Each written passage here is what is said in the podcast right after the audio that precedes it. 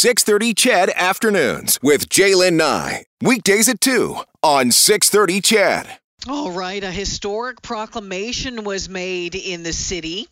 It happened over the weekend, and it comes following a couple of years of celebration and counter protests on the corner of Whyte Avenue and Gateway Boulevard. What was once home to some homophobic street preaching is now officially known as Pride Corner. On this International Day Against Homophobia, Transphobia, and Biphobia, let's find out the story behind it all with Claire Piran, who is the organizer and founder of Pride Corner. Claire, welcome to 630 CHED. Thanks for having me, Jalen. How did all of this start? What, what was it that, that drove you to that spot to say, okay, you know what, we need to do something about this? You know, I'll never forget the first time um, one of the preachers had targeted me myself and uh, said some pretty horrible things um, that still stick with me to this day. And I promised uh, myself that I would I would start protesting and show up out there um, so that other other people didn't have to hear those awful things either. Um, I originally started protesting the street preachers on a regular basis when I had heard that there was eight unhoused two us LGBTQ plus kids in the neighborhood of Whyte Avenue that had taken their life in 10 months. Mm. And I, I, I know how awful these preachers can be. And, you know, like there's 40% of unhoused people that do identify as under the rainbow. So already it's a, a difficult enough situation. And, um, you know, these preachers are far from loving and far from kind. They say some pretty terrible things. And, you know, we just started to show up on a regular basis and it's turned into a giant dance party. And, you know, queer youth show up, allies, community members. It's uh, it's it's known as a you know kind of a, a safe space, and kind of we try and provide a free free from religious extremists as, as much as possible. Claire, how long ago was it that you started, uh, you know, counter protesting these preachers? It was a couple of years ago now, wasn't it? Yeah, yeah. It was almost two years ago now. So um, I had just made a sign with my own little markers, and I had a little tiny little speaker and a and a milk crate, and I just went out and stood there in front of those guys and and and at least tried to provide a distraction or be a distraction, so that if there was someone that was walking by, they wouldn't have to hear those awful things, and um, you know, rather seeing a rainbow and a smile, you know, m- might make for a better day. How long did it? When when did you start to see this grow? This this movement grow on what is now Pride Corner. I mean, you were out there, as you said, by yourself that first time. Um, you know, did it did was it a what is a slow grow, or did you did you see people saying, hey, you know what, Claire's out here doing this. We want to be out there uh, with her and and spread this message. Uh, you know, here and there, there would be, you know, a random person walking by, uh, you know, that would join in the protest or, you know, stop by for a dance. But it was about six months into it when the very first person came to protest with me, and I saw them.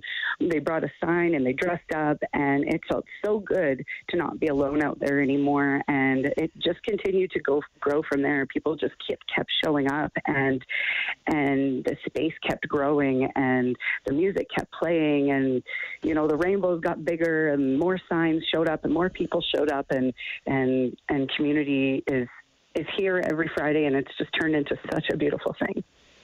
Tell me about this proclamation, uh, Mayor Amarjeet Sohi, on, the on behalf of uh, uh, the city of Edmonton, declared uh, that corner Pride Corner. Um, what was that like? It was it was honestly surreal um, to be able to.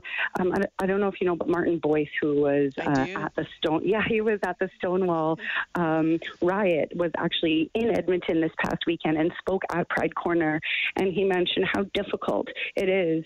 He knows what how difficult it is to claim a space, and and he said, you know, that's what that's what we're doing, and it, it, it it's so surreal to feel like this corner is a safe space and known as a safe space for, for community members. And it's been known longly and widely as, you know, as a place that street preachers frequent and, and spread their homophobia and hatred. So are, are really still showing up? They are, yeah, they do. They show up every every weekend. They still do. Um, the the one that we have been uh, fighting for a long period of time, he actually stopped showing up on Whyte Avenue around around the time that we show up. Um, but we, we try and we, we protest as much as possible, as safely as possible whenever, whenever we can, whenever we're out there. Yeah. So uh, I know I've read stories on, you know, and I've seen stories that you've shared about, you know, kids who finally f- have found a, a safe spot or a place where they have felt that they can be themselves. That that has to be a really powerful moment when that happens, Claire.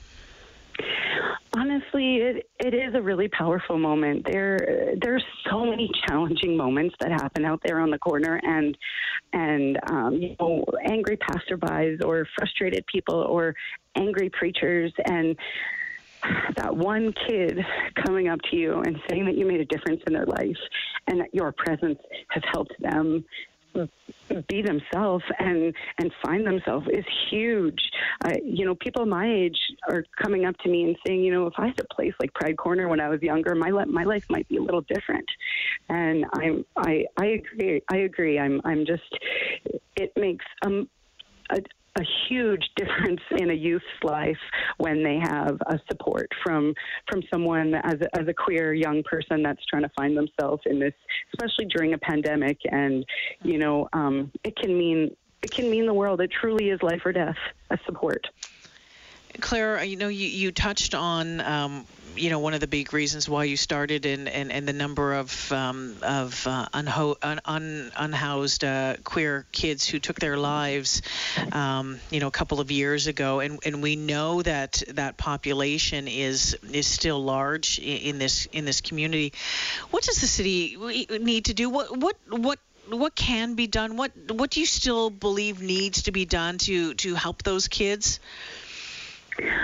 um, I, I, definitely think there needs to be more supports for these kids. Um, you know, uh, there's minimal supports for unhoused youth as it is. Um, you know, one or two shelters with minimal beds and and you know and and minimal support for queer community is is really difficult.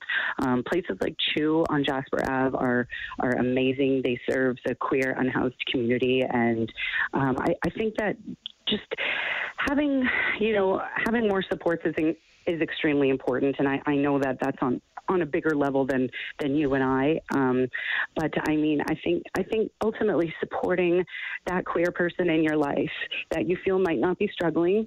Um, chances are they might be, especially on a day like today. Um, I know a lot of queer people in my life have received a lot of hate today, um, just on International Day of, you know, we're just yeah, trying to exist over here. yeah. So, yeah, we'll, we'll continue fighting and continue, continue showing up because that's that's important. I know there's been some uh, talk about working with the city and uh, the business association in Old Strathcona to put up some sort of uh, visual reminder of this recogni- recognition. You, where does that stand, and, and, and, and how do you envision that? Yeah, um, we are so grateful for the support of Old Strathcona Business Association and um, and and also the neighboring businesses. We've been pleasantly surprised, and um, it, it is definitely in the works. We've got something in motion, and um, Old Strathcona Business Association is working with us, and um, we're hoping to have to have something visually representing Pride Corner um, all the time out there on a on a regular basis. The proclamation was wonderful, though. Claire, you know, it is too bad we couldn't advertise that up there. yeah. I think we just put. A, I think we just changed the name, put the sign up there. Uh, Claire, you know what? Uh, it is so great to hear your voice again. It's been way too long, my friend. Uh, keep up the great work, and uh, you're involved with so many great initiatives in in our community that uh, most of my listeners probably don't even know about. And I'm going to get you on again to talk about some of those uh, as well. But thank you for this one, and thanks for all the work that you continue to do in our community. You're a rock star. Thank you so much for having me, Jay, and thank you for your support. We appreciate it. Yeah, take care. Claire Piran joining me this afternoon, who was the uh, the woman who started, uh, you know, really bringing people together on, on Pride Corner, and, and the founder of that. And of course, on the weekend, um, there was a proclamation that uh, that corner, that Whyte Avenue and Gateway Boulevard, would be known now as as Pride Corner in the city of Edmonton.